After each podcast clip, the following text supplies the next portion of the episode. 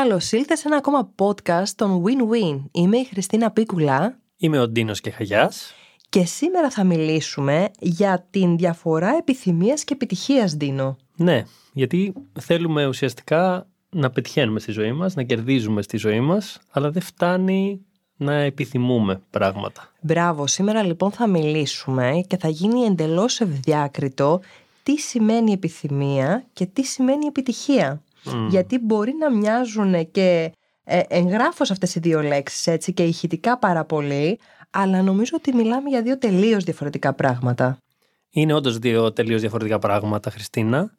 Και ο καλύτερος ορισμός που έχω βρει για την επιτυχία και ξεκινάμε από εκεί είναι η διαρκής επιδίωξη ενός άξιου ιδανικού.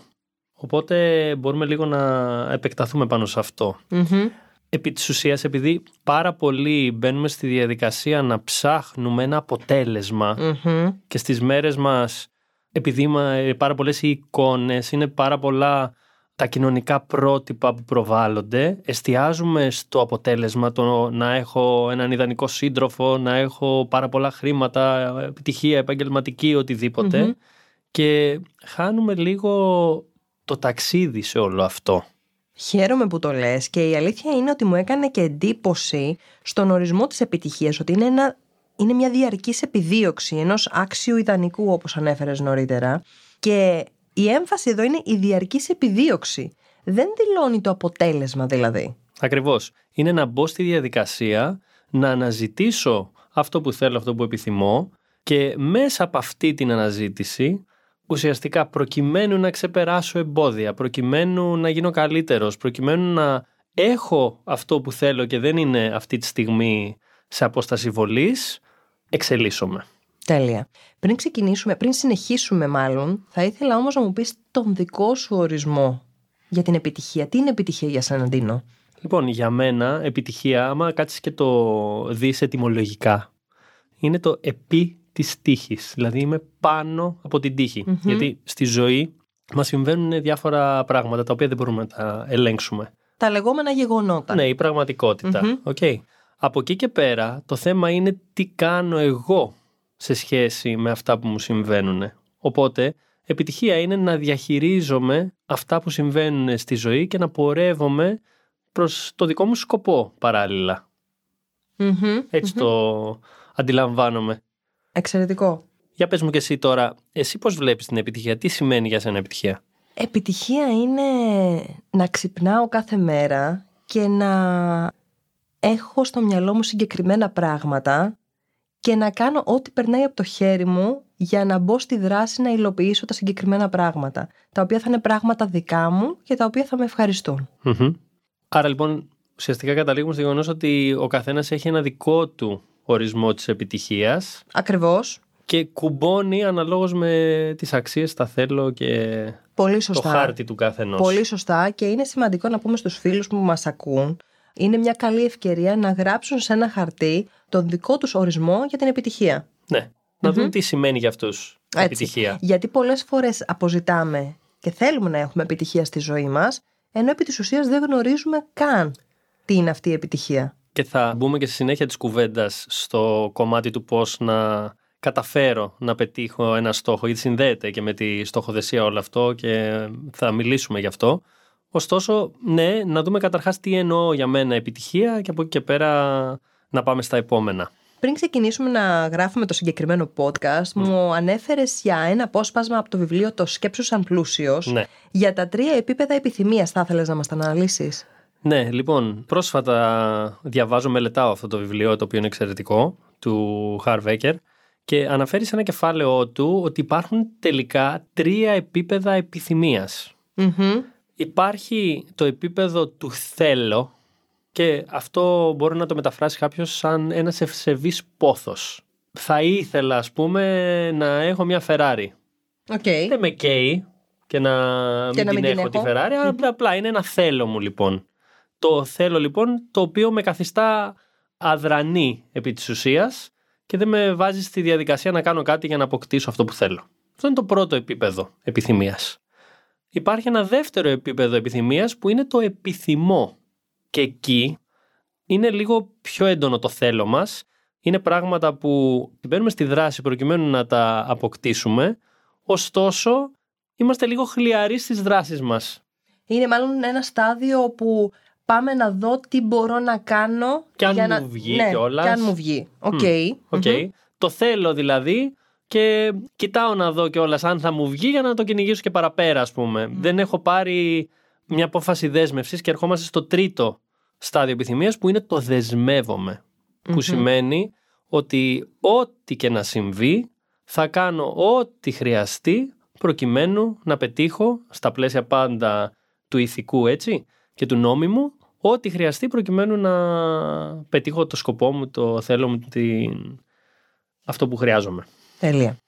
Εσύ όπως έχεις δει τον εαυτό σου, μπορούμε τελικά να προγραμματίσουμε τον εαυτό μας για την επιτυχία; Υπάρχουν τρόποι ή υπάρχουν πρακτικές τις οποίες χρησιμοποιείς εσύ στην καθημερινότητά σου για να προγραμματίσεις ε, τον ίδιο σου τον εαυτό ώστε να δεχτεί την επιτυχία; Σαφέστατα υπάρχουν και πρωτού πάμε σε αυτά να πω ότι χρειάζεται να κοιτάξουμε και επίσης σε ποιο επίπεδο επιθυμίας είμαστε στο κάθε μας θέλω. Δηλαδή, είμαστε στο θέλω, είμαστε στο επιθυμώ, είμαστε στο δεσμεύομαι. Γιατί αναλόγως σε ποιο επίπεδο επιθυμίας βρίσκομαι, τόσο πιο πιθανό είναι να έχω και το αποτέλεσμα που ψάχνω. Τώρα, εφόσον έχω καταλήξει και θέλουμε να είναι ουσιαστικά στο δεσμεύομαι, γιατί είναι πολύ περισσότερες οι πιθανότητες να πετύχω αυτό που θέλω σε αυτή την περίπτωση, τότε ναι, μπορώ να κάνω πρακτικά πράγματα για να το πετύχω.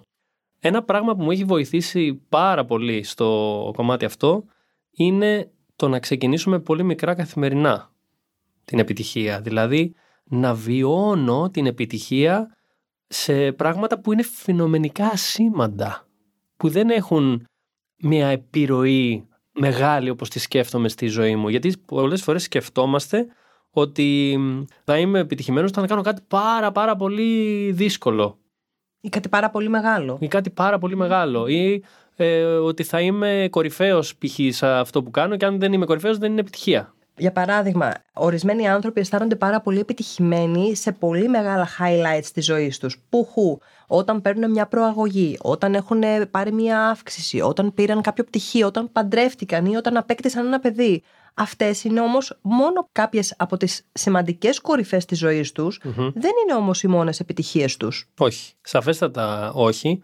Έχει να κάνει πάλι με τα κοινωνικά πρότυπα, με διάφορα στερεότυπα που υπάρχουν σε σχέση με την επιτυχία και όταν δω πίσω από αυτά και κατανοήσω ότι τελικά ξεκινάει από τα μικρά η επιτυχία, γιατί είμαι επιτυχημένος ό,τι και να συμβεί. Αυτή είναι η σκέψη και η νοοτροπία που θέλω να χτισω Οκ. Και δεν χρειάζεται να κάνω το τεράστιο. Η διαφορά είναι ότι όταν έχω αυτή την πεποίθηση, όταν έχω αυτό το πιστεύω για τον εαυτό μου, ότι είμαι επιτυχημένος, τελικά θα κάνω και μεγάλα πράγματα. Έτσι. Άρα το πιο βασικό κομμάτι στο κομμάτι της επιτυχίας είναι το πώς βλέπω τον εαυτό μου ως επιτυχημένο. Ναι, σαφέστατα. Και να καταγράφω, θα μιλήσω για την προσωπική μου έτσι, εμπειρία, είναι πολύ σημαντικό για μένα να με προγραμματίσω ως προς το εξής. Μέσα από τα καθημερινά που είπες εσύ, να μένω συνεπής στα καθημερινά και τα σημαντικά που έχω ορίσει εγώ ότι είναι σημαντικά για εμένα Μμμ. και να όταν βλέπω ότι τα είμαι συνεπής, ακόμα και αν δεν έχουν το αποτέλεσμα που επιθυμώ τις περισσότερες Το φορές, impact. το impact ναι, που θα ήθελα, Που λένε στο χωριό. που λένε στο χωριό μας, να μπω στη διαδικασία να πανηγυρίσω και τη διαδικασία το ότι εγώ υπήρξα συνεπής σε αυτό που έχω πει, άρα ήμουν συνεπής με τον ίδιο μου τον εαυτό. Ναι. Είναι πολύ σημαντικό το κομμάτι του να πανηγυρίζω. Είναι άλλη μία πρακτική. Δηλαδή, ό,τι και να συμβαίνει, μπαίνω στη διαδικασία να κάνω κάτι και το πανηγυρίζω ανεξαρτήτως του αποτελέσματος, έτσι. Μμμ, Ανεξαρτήτου αποτελέσματος. Ναι, είναι πάρα πολύ σημαντικό. Και για να πω ένα παράδειγμα για το πόσο μικρό μπορεί να είναι ένα πράγμα που μπορώ να κάνω για να αισθανθώ την επιτυχία στην καθημερινότητά μου. Εγώ, για παράδειγμα, πανηγυρίζω και αισθάνομαι επιτυχία όταν φτιάχνω ένα σμούδι. Τόσο απλό. Ναι. Έτσι, μου αρέσει η διαδικασια η δημιουργικότητα. Θα βάλω ένα συγκεκριμένο φρούτο, ένα άλλο, θα προσθέσω, ξέρω εγώ, την κανέλα μου, το ginger, δεν ξέρω και εγώ τι και περιμένω να δω και τι θα μου βγει και απλά απολαμβάνω τη διαδικασία και μετά όταν το πίνω λέω στον εαυτό μου μπράβο ρε παίχτη, έφτιαξες ένα ωραίο σμούδι. Ακόμα και όταν δεν έχω φτιάξει ένα ωραίο, λέω μπράβο μου, μπήκα στη διαδικασία να δημιουργήσω κάτι. Μπράβο. Κοίταξε να δεις τώρα, έχω κι εγώ ένα παρεμφερές παράδειγμα στο κομμάτι της δημιουργικότητας. Όταν αποφασίζω να μαγειρέψω κάτι το οποίο δεν το έχω ξαναμαγειρέψει και έχω κάποια σπέρ υλικά στο ψυγείο μου και λέω πάμε να δοκιμάσουμε κάτι και βγαίνει κάτι εξαιρετικό ή ακόμα και αν δεν βγει εξαιρετικό, αλλά το ότι μπήκα στη διαδικασία να το δοκιμάσω, μου δίνω credits. Είναι αυτό που το χτύπημα στην πλάτη που κάνω στον εαυτό μου και λέω Καλή προσπάθεια. Ναι, Τα κατάφερε. Μπήκε, μπήκε στη δράση. Το πιο βασικό είναι αυτό το ότι μπήκε στη δράση και έκανες κάτι. Μμμ. Εκεί είναι τα πολλά credits που δίνω εγώ συνήθως στον εαυτό μου, ανεξαρτήτου αποτελέσματος. Είναι πολύ σύνηθες επί της ουσίας να μην μπαίνουμε στη δράση. Και αυτό είναι το θέμα γιατί είναι αυτό που λέμε, εξαρτάται το ποια είναι τα πιστεύω που έχω γύρω από την επιτυχία. Ότι η επιτυχία είναι κάτι πάρα πολύ μεγάλο. Ότι επιτυχία είναι κάτι ακατόρθωτο. Ότι επιτυχία σημαίνει ότι θυσιάζω ένα κομμάτι της ζωής μου προκειμένου να έχω επιτυχία και χάνω. Οπότε χρειάζεται λίγο να δούμε τελικά ποια είναι τα πιστεύω που έχω για την επιτυχία αφενός. Αν πιστεύω ότι η επιτυχία είναι για μένα ή αν η επιτυχία είναι για τους άλλους, Δεν είναι για μας αυτά. δεν είναι για μας αυτα σωστά, και να δούμε και γιατί τη θέλω τη συγκεκριμένη επιτυχία. Μμμ. Εκεί νομίζω είναι και το ζουμί στο να πετύχουμε πράγματα πραγματικά που θέλουμε και επιθυμούμε και τελικά θα τα πετύχουμε γιατί πραγματικά θέλω να πετύχω ένα στόχο, θέλω να μπω στη δράση. Το δικό μου το γιατί λοιπόν είναι πάρα πολύ σημαντικό για να μπω σε ένα πλάνο δράσης και να υλοποιήσω. Έτσι ακριβώς. Υπάρχει και ένα σύστημα που είχα μάθει κάποια στιγμή, έτσι πάρα πολύ απλό, Ναι. Το οποίο μπορεί να σε βοηθήσει να φτάσεις σε ένα αποτέλεσμα. Είναι αυτό το four-step plan. Μμμ. Έτσι, το σχέδιο τεσσάρων βημάτων. Λέει, προκειμένου να φτάσεις ε, στην επιτυχία, στο αποτέλεσμα που θέλεις, υπάρχουν τέσσερα στάδια. Το πρώτο και σημαντικότερο είναι να πιστέψεις σε αυτό που πας να κάνεις. Να μπεις στη διαδικασία δηλαδή, να δεις αυτό που δεν έχει συμβεί ακόμα, ακόμα και αν δεν το βλέπει κανένας άλλος. Επέτρεψέ μου να πω εδώ ένα extra tip. Το μυστικό στην πίστη είναι όταν κάνεις τα βήματα δράσης και ακόμα δεν έχεις αποτέλεσμα, εσύ να συνεχίζεις να πιστεύεις και να προχωράς και στα επόμενα βήματα. Ακριβώς. Είναι αυτά τα τυφλά σημεία που δεν έχεις ακόμα χειροπιαστό αποτέλεσμα, όμως χρειάζεται να συνεχίσεις να πιστεύεις και να, υλο... να πραγματοποιείς για να φέρεις τα αποτελέσματα που χρειάζεσαι. Σωστά. Οπότε, πρώτο και σημαντικότερο είναι πίστη σε αυτό που θέλω να κάνω και πίστη βέβαια στον εαυτό μου. Μμμ. Γιατί αν δεν πιστεύω στον εαυτό μου, πρώτο και σημαντικότερο, δεν θα μπορέσω να υλοποιήσω γιατί δεν θα μπορέσω να ξεπεράσω αυτά τα εμπόδια, δεν μπορέσω να πιστέψω σε αυτό που πάω να κανω Άρα είναι πολύ σημαντικό το κομμάτι της πίστης. Δεύτερο στοιχείο είναι ο στόχος. Πού πάω, τι θέλω να πετύχω, πότε θέλω να το πετύχω; Να είναι κάτι συγκεκριμένο, να είναι κάτι μετρήσιμο, να είναι χρονικά προσδιορισμένο και να πω ότι πάω να το κάνω. Δηλαδή, το κάνουμε πάρα πολύ καλά όλοι μας όταν θέλουμε να πάμε διακοπές. Το έχεις Μπράβο. παρατηρήσει αυτό; Τώρα ξέρεις τι σκέφτηκα, ότι οι περισσότεροι από εμάς φτιάχνουμε τέλειο πλάνο διακοπών. Είναι η απολύτη στοχοθεσία οι διακοπές μας, έτσι. Τελείως. Και μ, ενώ το ξέρουμε και ενώ το κάνουμε πάρα πολύ καλά και αποτελεσματικά στις διακοπές μας, δεν παίρνουμε τα συστατικά αυτά να τα εφαρμόσουμε στην καθημερινότητά μας και να φέρουμε την στοχοθεσία τόσο απλά και τόσο αποτελεσματικά στην καθημερινότητά μας και για πράγματα τα οποία είναι πολύ σημαντικά για εμάς. Γιατί ξέρεις πάρα πολύ καλά ότι όταν το πλοίο φεύγει 9 και 10, πρέπει να είσαι εκεί. Αλλιώς έφυγε το πλοίο. Ακριβώς. Οκ, οπότε έχεις ένα στόχο και σε βοηθάει αυτό να μπεις στη διαδικασία να κάνεις με τα πράγματα για να φτάσεις και να προλάβεις και να είσαι παρόν στις διακοπές σου Έτσι. και να τις Ακριβώς. απολαύσεις. Ακριβώς. Εδώ μια παρένθεση για να βοηθήσουμε έτσι λίγο παραπάνω. Ο στόχος μπορεί να είναι κάτι πάρα πολύ μεγάλο και κάτι πάρα πολύ μικρό. Αν ο στόχος είναι πάρα πολύ μεγάλος, τα οποία θα το πούμε και σε κάποιο άλλο podcast πολύ Σίγουρα. αναλυτικά για τη στοχοθεσία, μπορούμε να σπάσουμε αυτό το στόχο σε πολύ πιο μικρά κομμάτια και να πηγαίνουμε βήμα-βήμα. Δηλαδή να βλέπουμε το επόμενο βήμα. Είναι αυτό το παράδειγμα που λέμε μην δεις όλη τη σκάλα, δες απλά το επόμενο σκαλί. Σωστό.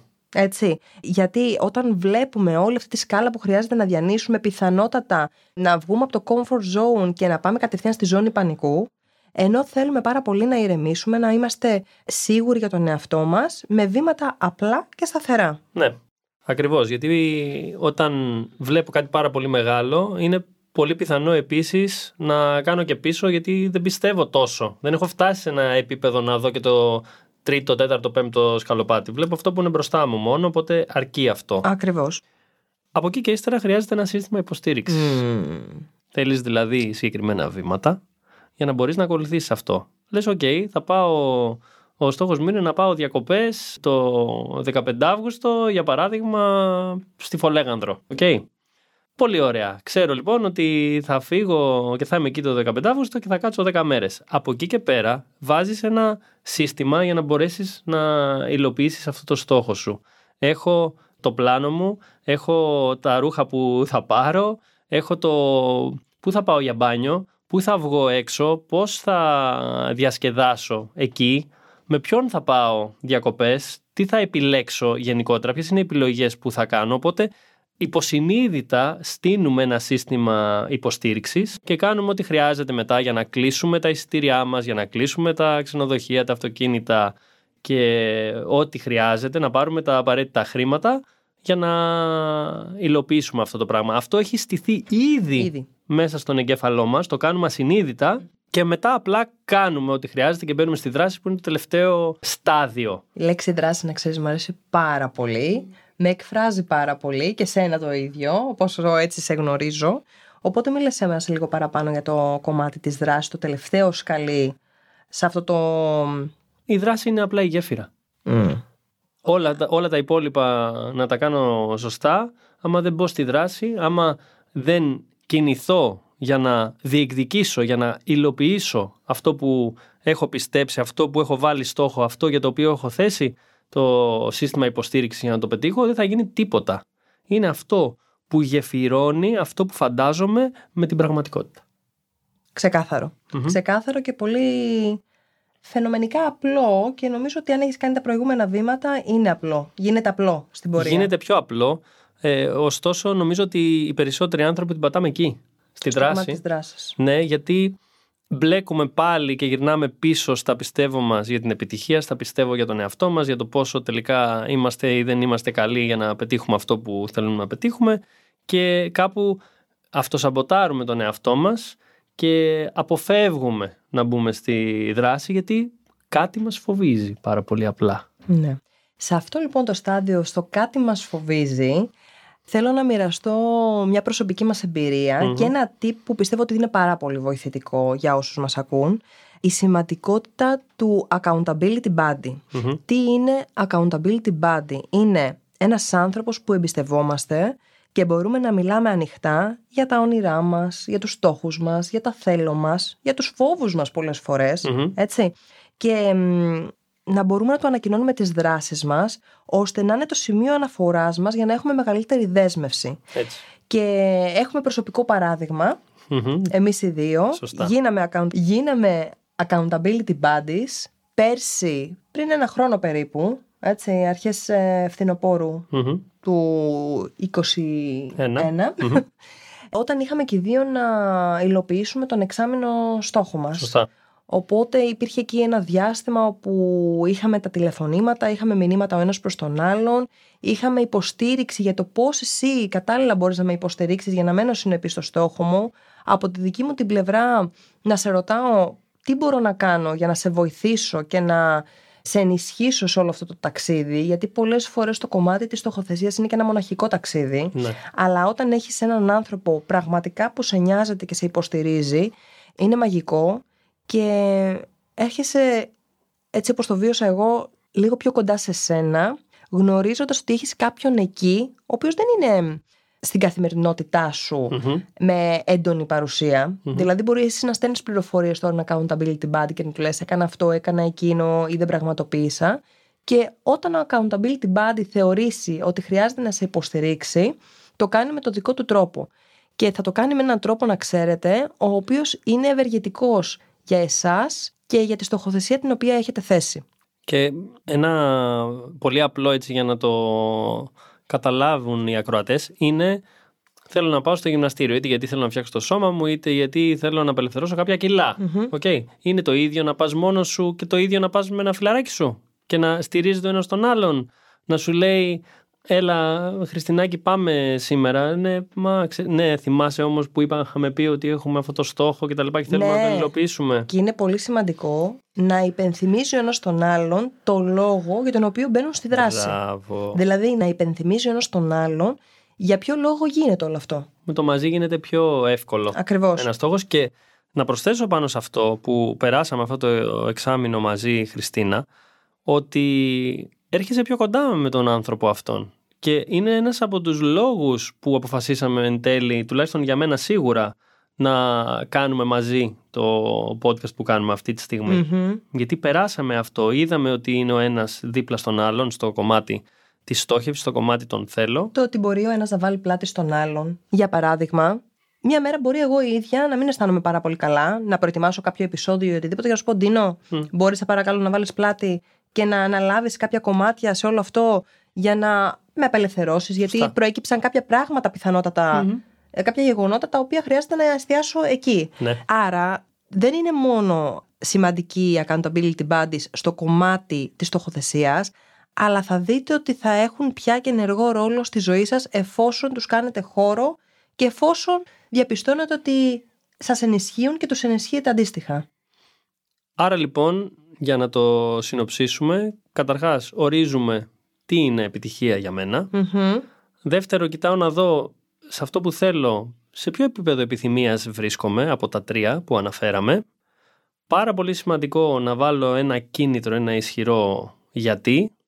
Τα τέσσερα βήματα πίστη στόχο σύστημα υποστήριξης δράση και έναν άνθρωπο δίπλα σου να σε παρακινεί όταν είσαι στα down σου, να σε ακούει, να σε καταλαβαίνει και να κάνει λίγο πιο εύκολο να μπει στη διαδικασία να πετύχεις το στόχο που έχεις θέσει.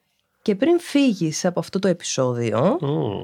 λέω να βάλουμε έτσι ένα challenge, να σου βάλουμε ένα challenge, να δεσμευτείς για ένα στόχο σου, για ένα όνειρό σου και να το μοιραστείς με κάποιο πολύ κοντινό σου πρόσωπο ή με μια ομάδα ανθρώπων που εσύ αισθάνεσαι άνετα μέσα σε αυτήν. Να είσαι υπόλογος σε κάποιον γιατί αυξάνει ακόμα περισσότερο τις πιθανότητες της επιτυχίας σου. Ναι, και αν θέλεις, μπορεί να στείλεις και σε εμάς ή να το κάνεις και ανοιχτό. Ακριβώς. Και φυσικά αν έχεις κάποια ερώτηση να μας θέσεις, είμαστε με χαρά να σου απαντήσουμε σε οτιδήποτε χρειαστείς. Έτσι. Είχα πάει λοιπόν σε ένα σεμινάριο και μου το θύμισες τώρα με αυτό που μου είπες και ο εισηγητής είχε πει κάνε τρία πράγματα. Ένα, πες ναι στο στόχο σου. Δύο, πες το στον κόσμο, να το μοιραστείς δηλαδή με άλλους ανθρώπους για να έχεις ένα επιπλέον κίνητρο. Και τρία, βρες τον τρόπο. Τέλεια. Σε ευχαριστούμε που άκουσες ένα ακόμα podcast Win-Win Ευχαριστούμε πάρα πολύ που ήσουν μαζί μας. και σε περιμένουμε σε κάποιο επόμενο επεισόδιο. Γεια σας! Γεια!